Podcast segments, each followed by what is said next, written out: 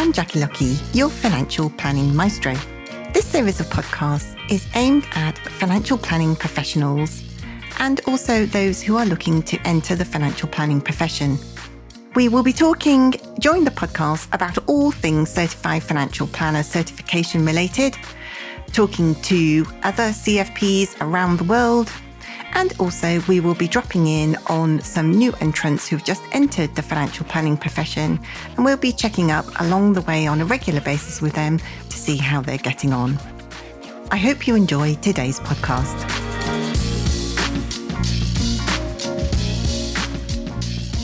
Hello and welcome. I'm Jackie Lockie, your financial planning maestro. And today I am joined by a very special person who is a newly qualified certified financial planner, and that is David Burgess from Bloomsbury Wealth. Hello, David. Hi, Jackie. Welcome to the show. And today we are going to talk all about your journey to obtaining your certified financial planner license, aren't we? Yep. Sounds good. so, let's start at the very beginning and tell me how you got into the financial planning profession. Basically, what happened was I had been so I'd been seen I had been to seeing a few financial advisors with my mum. Um, one was um, during the global financial crisis when um, she asked me to have a look at the portfolio and to meet the advisor. And um, you know, it was once the portfolio had fallen by 40%. And she'd been happy with him up until that point because I think it had done okay. And then all of a sudden, when things went bad, she got really worried. I met with him. She hadn't really been getting financial advice. It was more just he was managing the investment portfolio. Um, I was working at Mitsubishi at the time, so I was kind of in finance, which is probably why my mum asked me to have a look. And I just saw a list of names that I'd never heard of. It seemed pretty risky. And so um, she ended up liquidating, which ended up being pretty much at the bottom of the market. Uh, which yes, which I now know is the sort of big mistake, but of course at the time I didn't know that. So I guess that was my first experience of let's call it financial advice. And then what happened was when I was doing my MBA uh, a long time later, my stepfather, um, my stepfather sadly passed away. Um, and my mum then sort of had some money that, again, she was looking to invest. This was many years later. And so this time we went to see quite a number of advisors. We met with some uh, IFAs, and we also met with someone from St James's Place. And basically, um, we were mo- we were more impressed by the advisor that we met at St James's Place and with the others. And it so happened, it's a bit of a coincidence, really, that I think that night I was at a bar with a friend and I was speaking to the friend's father, and the friend's father was head of business development for the city office of St James's Place. Mm-hmm. And I just met with an advisor from St. James's Place, and I can't remember how the conversation started, but it we started talking about it, and it was only then that I understood what the business model was at SJP the fact that you can be you can basically set up your own business underneath this huge brand FTSE 100 company. And he just made it sound like a very attractive opportunity. And because I was on my MBA in Barcelona I was really thinking seriously about what to do next and I still hadn't figured that out. Um, I decided to interview with St James's Place and it was actually the only firm I interviewed with in wealth management. I, I, I wasn't sort of interested in any other job within it. I probably would have done something different, actually. I think if it hadn't have been um, for the fact that they offered me a place at St James's Place, and I yeah, and so that's that's how I kind of got into the profession.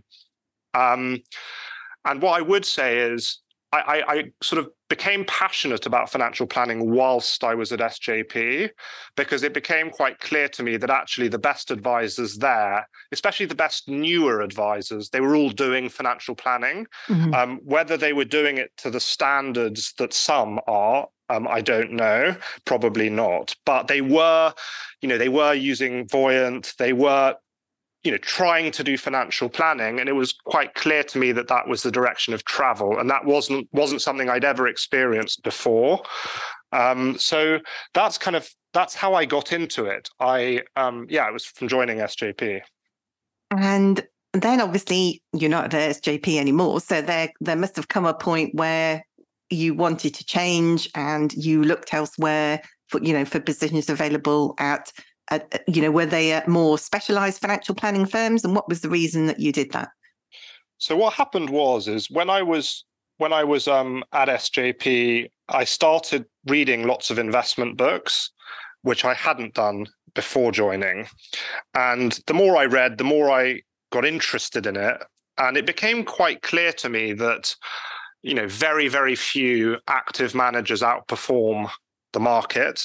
Um, it's very difficult to identify them in advance. So I started becoming convinced, really, that the St. James's Place approach to investment management was highly unlikely to deliver better performance than just investing in sort of a, a you know a, a, passive fund. Yeah.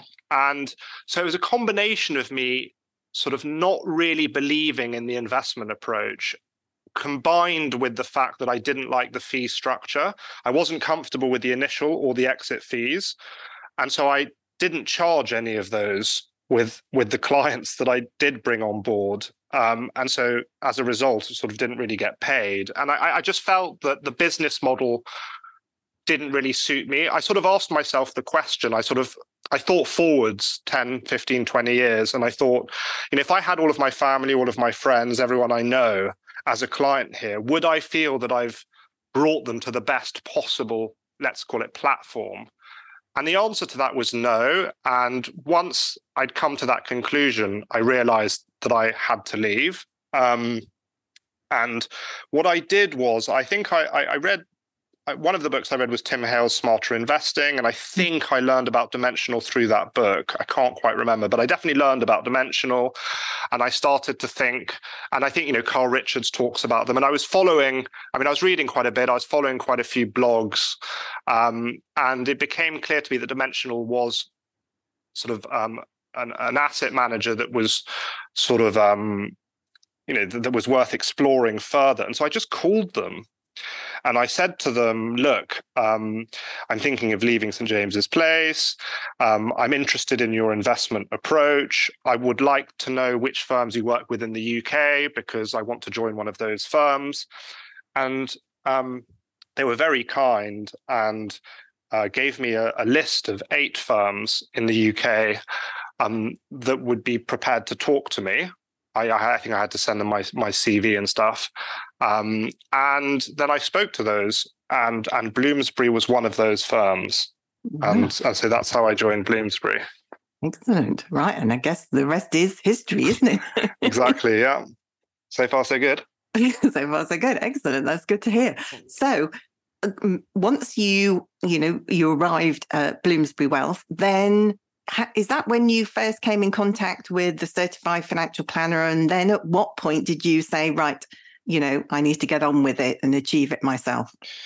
No so when i was at with SJP, I think within my first year, I was already speaking to sort of the head of business development and saying, look, I, I, think I should probably be getting chartered status because the types of clients that I want to go after are probably going to shortlist people on the basis that they have to be as qualified as you can get. Um, and at the time, because SJP's focus is so much on business development, because which makes sense because as an advisor there if you don't bring on board clients you don't get paid mm-hmm. and so you can't feed yourself um, he sort of advised me to to wait and to focus on the business development stuff first. And what then happened was, as I was following these sort of bloggers, let's say, um, you know, the Ritholtz crew and uh, Carl Richards, Michael Kitces, those types of people, it just became very clear to me that in the US, everyone who was talking about financial planning had the CFP. Yeah. So I then started to think, well, actually, if I'm good, you know, and so then I looked into what the CFP was, and it became clear that it was kind of, you know, the the gold standard of excellence really in the financial planning profession. So I then thought to myself, well, actually, rather than going for chartered status, which only really applies to the UK, I might as well go for a, for the global sort of uh, the global standard, which is CFP. And actually, before leaving SJP, I spoke to the head of um, training and development. Um, there and I said to him, look, you know, if you were in my shoes and you had and you were thinking, you know, chartered or CFP, I was I was just trying to find out more from him what the CFP uh, process looked like to get it because I didn't really know that at that point. And and basically, not only did he sort of tell me what the process looked like and the training um, that was out there, but he also just said to me, if I was in your shoes, I would do CFP because it actually the process that you have to go through to get it really is kind of what financial planning looks like whereas chartered is more passing sort of technical exams on various modules that yeah. apply to wealth management so yeah. so that's why I then decided so I'd actually made the decision that I wanted to do the CFP before joining Bloomsbury so the fact that at Bloomsbury you kind of have to have the CFP in order to be an advisor you know that that was fine by me because that had been my plan anyway yeah excellent well yeah. So let's talk about your journey to gaining your CFP. Um, did, what what was the first step? Because obviously you were qualified to level four. Did you have to sit the level six exam? So I did. Um, I sat the level six exam, um, and I actually got some help for that as well. Um, so I I um, I think it was Glasgow Consulting. Yep. I did. I think it was um, sort of a couple of sessions that I did with him um, and with a few other people. It was kind of an online course, and I found that helpful. Um, you know, I, have sort of always been one of these people that when there's help, um, when, when, there's help available, I like to explore that help because it can be a big time saver. Yeah. And um, so I found it useful.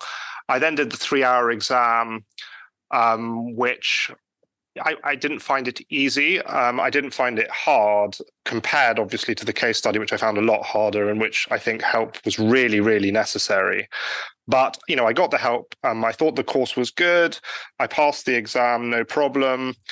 And yeah, and then with the level seven case study, as you know, Jackie, um, I joined your online course immediately um, yep. because I knew I was told very clearly, really, that the level seven case study was very difficult, and you really it was worth getting help for that. Whereas with the exam, some people said you probably don't need the help, and some people said, well, it can't hurt. So I so I went for the help. Yeah. Um, and if you know, for me, I don't think I would have passed it. I mean, I'm sure I wouldn't have passed it if it wasn't for the help. So yeah. I think for the level seven level seven case study, it's a massive time saver um, yeah, so I, I definitely would recommend it to anyone listening. And so you know you passed your passed your level six you went straight on didn't you? Got your level seven case study and went dived headlong in. So well actually I, as i recall I, did you do that or did you you kind of got the course looked at the information and then got your case study i think? So i think um i don't think i did it immediately because and I think it was just a case of um, I had some sort of summer plans, so I didn't feel that I would be able to dedicate the time that was required over the summer months to doing it. So I think I skipped. So I think I got my exam result, and then there was an option to do it pretty quickly to start doing it, and I, I think I delayed it a little bit. Yeah. Um, but what what I did was I joined um, I joined your online course, and I think I mean, I think it's it's it's really crucial to have a framework for how to tackle it because otherwise, I mean, I, you know, I, I didn't have any experience of trying it without having a framework, and I guess, you know, I've listened to some of your other blogs from people who've done the CFP who maybe didn't get the help immediately, and um, and and they can, you know, they talk a little bit about what it was like for them, but for me, without having had that framework of how to tackle it I, I, just probably would have gone at it in the from from the wrong you know, I, I, would have done things in the wrong order. And I think mm. if I'd done things in the wrong order, it just would have taken me more time, been more challenging than it already was. Yeah. So I think having the framework, which you clearly outline in your course of, you know, what to do in what order was extremely valuable. Um, yeah. So I, so I, again, really do recommend that because otherwise Otherwise, what you have is a case study, and you have an idea of how long this report is going to be, which is kind of 60 pages. And and you sort of it, it's hard to know where to start. Yes, um, it is. So yeah. I, I think without any help, I mean, I really think I think it's challenging enough with help. I think without help, it's yeah. extremely difficult. I did speak to somebody who posted on LinkedIn a few weeks ago that they had finally, I think, as, uh, very exasperatingly and finally passed their level seven to gain their CFP. And I thought, oh, I don't recognize that person. That person. So I congratulated them on LinkedIn, and then they messaged me back and said, Jackie, I meant to say that I did it just using your free information on your website, but it was the most painful thing that I've ever done in my entire life, and I wish that I'd done the course yeah, yeah. Well, I, I mean, you know, I, for, for me, it's a, it's a real no-brainer uh, yeah. because of the amount of time it saves. Yep. Um, so yeah. let's dive into the detail of how you got on with the case study and tell us a little bit about, you know, your individual approach and were there particular areas uh, of building your financial plan that you struggled with. Yeah. So for me, actually, um, the thing that I struggled with the most was the building the Excel spreadsheets. Um, because I, I'd never really used Excel much. And it sort of, on the MBA, I was known as the person who would outsource all the Excel work to the others. And then I'd be happy to present the results to the room. So while some people find presenting quite scary and don't want to do that side of things, I was happy to do that, provided I didn't have to build the spreadsheets. And it sort of came back to bite me a little bit um, when I had to do the CFP. So for me, that was the biggest challenge but it definitely wasn't the only challenge. Um, and you know, again, I, I it, it's quite hard because I did the course and I had the guidance of how to tackle it and in what order to tackle the various areas. Um, you know, I, I, don't know how I would have approached it without that. But so it was the so I, I guess the, for me the biggest challenges are the X. For me, it was Excel and how to build those spreadsheets. And I got lost in the spreadsheet at one point and got really stuck, and then couldn't couldn't fix the problem without help, which you, which you helped me with. Um, but then um, it's also a case of you've got these various areas that you need to think about. So you need to think about kind of protection and retirement and estate planning. And I think that combined with the spreadsheets and doing the things in the right order is is really important because otherwise I could see how you could get very frustrated. Yeah. Yeah. Because um, as you say, it's kind of this big puzzle that you need to kind of, you, you know, you need to fit, sort of fit sort of fit it together. Yeah. And um, if you don't do things in the right order, I imagine solving that puzzle is all the more challenging. It is. It is indeed. It's my famous 3D jigsaw puzzle, isn't it? That people are sick and tired of me talking about over the years now. yeah. it's very true. And I think also that you know, kind of being able to understand what the what the numbers are doing in your spreadsheets so that when you move on to the second objective and then the other subsequent objectives because obviously in this case study you're tackling four major objectives of the client in one great big go aren't you which actually yeah. in real life you know you probably don't do that on a regular basis do you no, exactly, exactly, and, and and then you've got so many spreadsheets that feed, you know, that kind of are linked to other spreadsheets, and if you if you don't know how to structure that that that well, I would imagine you end up getting in a complete muddle. Mm. Um, so uh, yeah, again, I, I, I think for, for for anyone who's not confident on on Excel, I mean, you do walk this, you you walk through this on your online course, and I think that's very helpful. Um, and, and for some people, that would be enough. But for me, because I did get so stuck um, and I couldn't get myself unstuck, I then personally found that doing kind of the one on one bit with you was you know made all the difference for me and i i don't think i would have been able to do it without that yeah but yeah. i so i you know, it it it, it, not the, the first step is getting the framework and knowing how to structure the spreadsheets. And I think you get that from the online course. But then every case is different, obviously. Mm-hmm. And if you do end up getting stuck, I mean, I spent hours and hours and hours trying to unravel some mistakes in my spreadsheet. And I just was getting more and more stuck, more and more frustrated, and it was wasting time and and I you know if you get to that point I really do think it's it's worth you know if someone does your course it's worth reaching out to you about that because again that, for me that was that was super helpful. you need the help don't you? Yeah, yeah. absolutely. Yeah. And and so uh, you know after all that you yeah. kind of you got there in the end. You sent in your first submission. Did you pass on your first submission? No, so my first submission was actually set, sort of um, semi-complete. I mean, it, it, I, I, knew I wasn't going to pass, which was a good thing because I wasn't sort of um, disheartened when I got the results back, which were you know terrible. I um, because all I did was I submitted the introduction and the assumptions, and that was it. So there was no spreadsheets because I because at that point I, had been so stuck that I, I couldn't you know there was nothing to submit really. Yeah. Um, so so I just sent that just because I wanted because I because I wanted to submit something. Um, you need to submit something, I think, in order to then have another go at it. You do. Uh, but but I also wanted to just get those sections checked to see whether those sections were okay, because then it just meant maybe that I'd have less work to do for the second submission. Yeah. Um, yeah. So I didn't pass the first time, and I was very surprised to pass the second time, actually.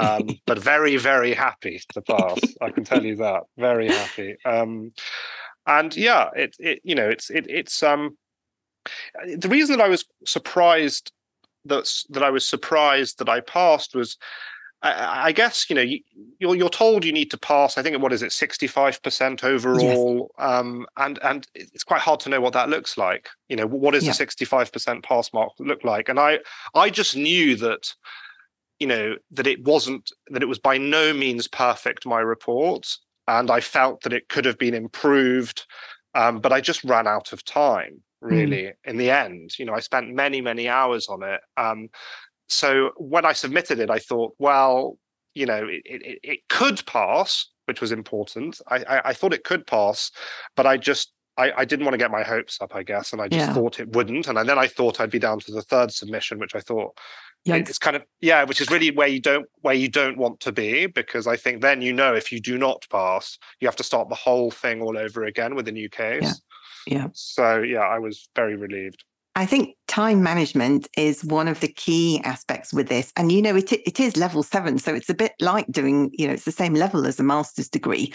Yeah. And, you know, with that, again, you know, it's all about time management and, you know, 10 weeks, which you've got to complete your financial plan, it, it runs away with you. But I think particularly if you if you struggle in different areas, then you go down these rabbit holes, don't you? And you're kind of never seen again.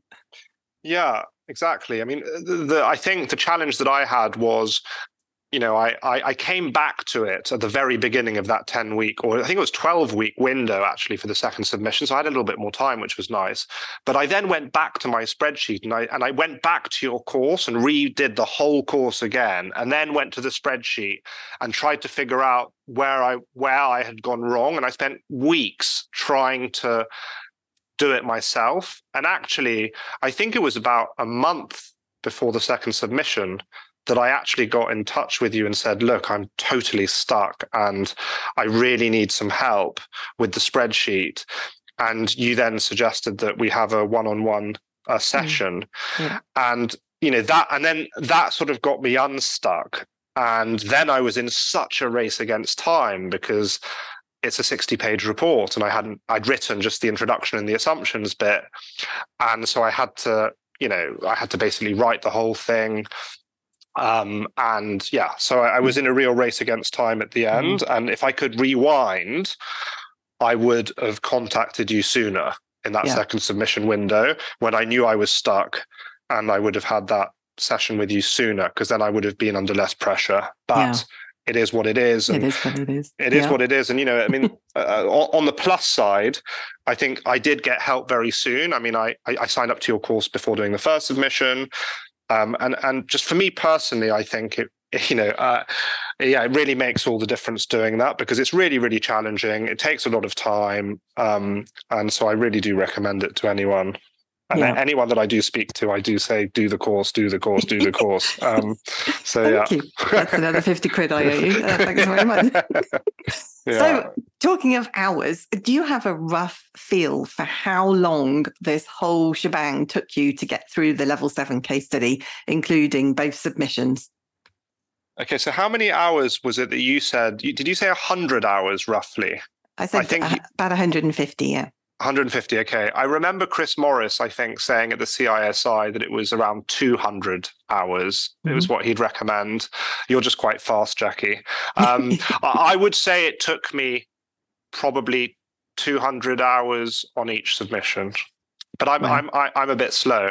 Um, well, I'm not a bit slow. Maybe I'm about average. I don't know. It's it, I I would I would I would say that two you know it can easily take 200 hours.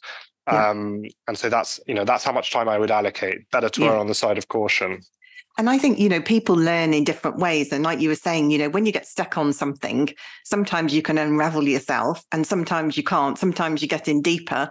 And so you can't know just from looking at the case study, you know, how it's all going to pan out. So, you know, I guess it's back to that time management again, isn't it? That if you, you know, if you plan your time, you know, uh, a little bit better maybe like you saying if you had your time again then actually you know you kind of you would have maybe if you had your time again would have you have you know done more on your first submission to make the or you know you know that uh, relieve the pressure a little bit more for that second submission maybe?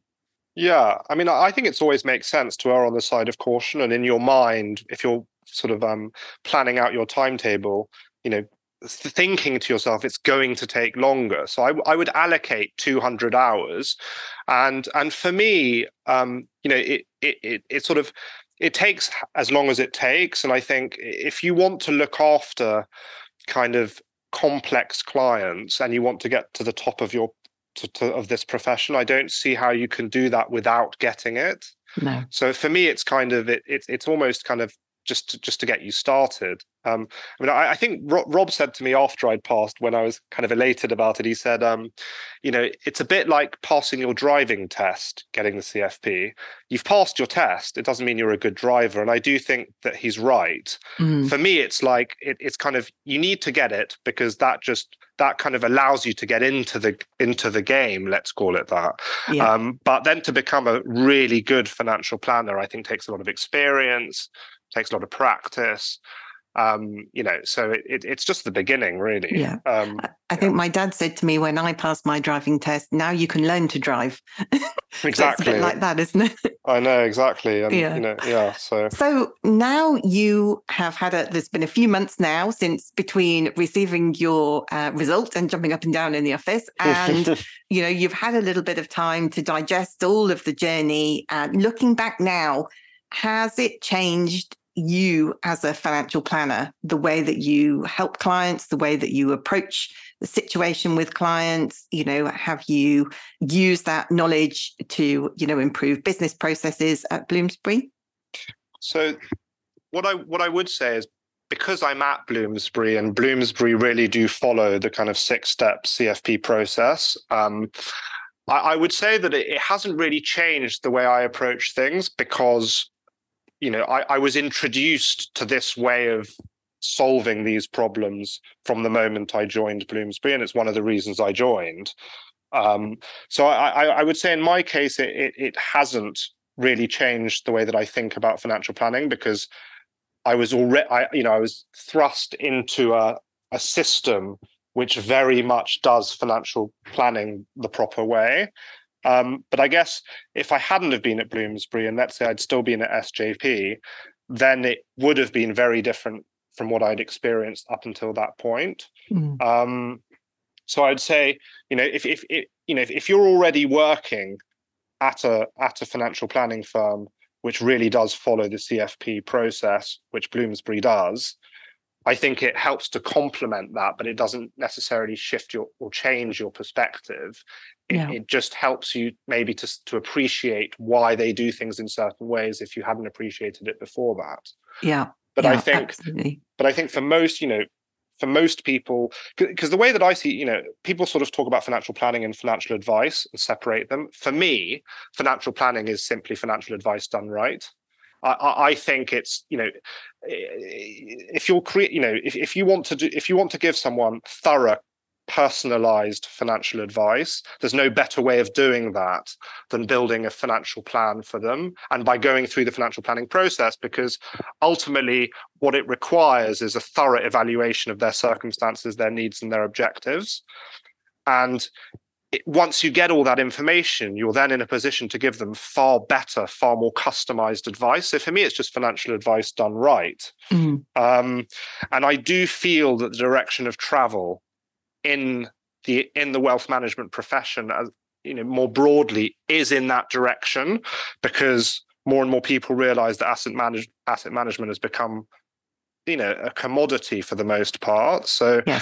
um so yeah so i think i think you know i think for, for for most people who are, let's maybe in the industry and maybe for those who aren't already working for a financial planning firm cfp through and through like bloomsbury I think going through that process would open their eyes to a way of giving financial advice that's maybe more thorough and more customized than they've ever seen.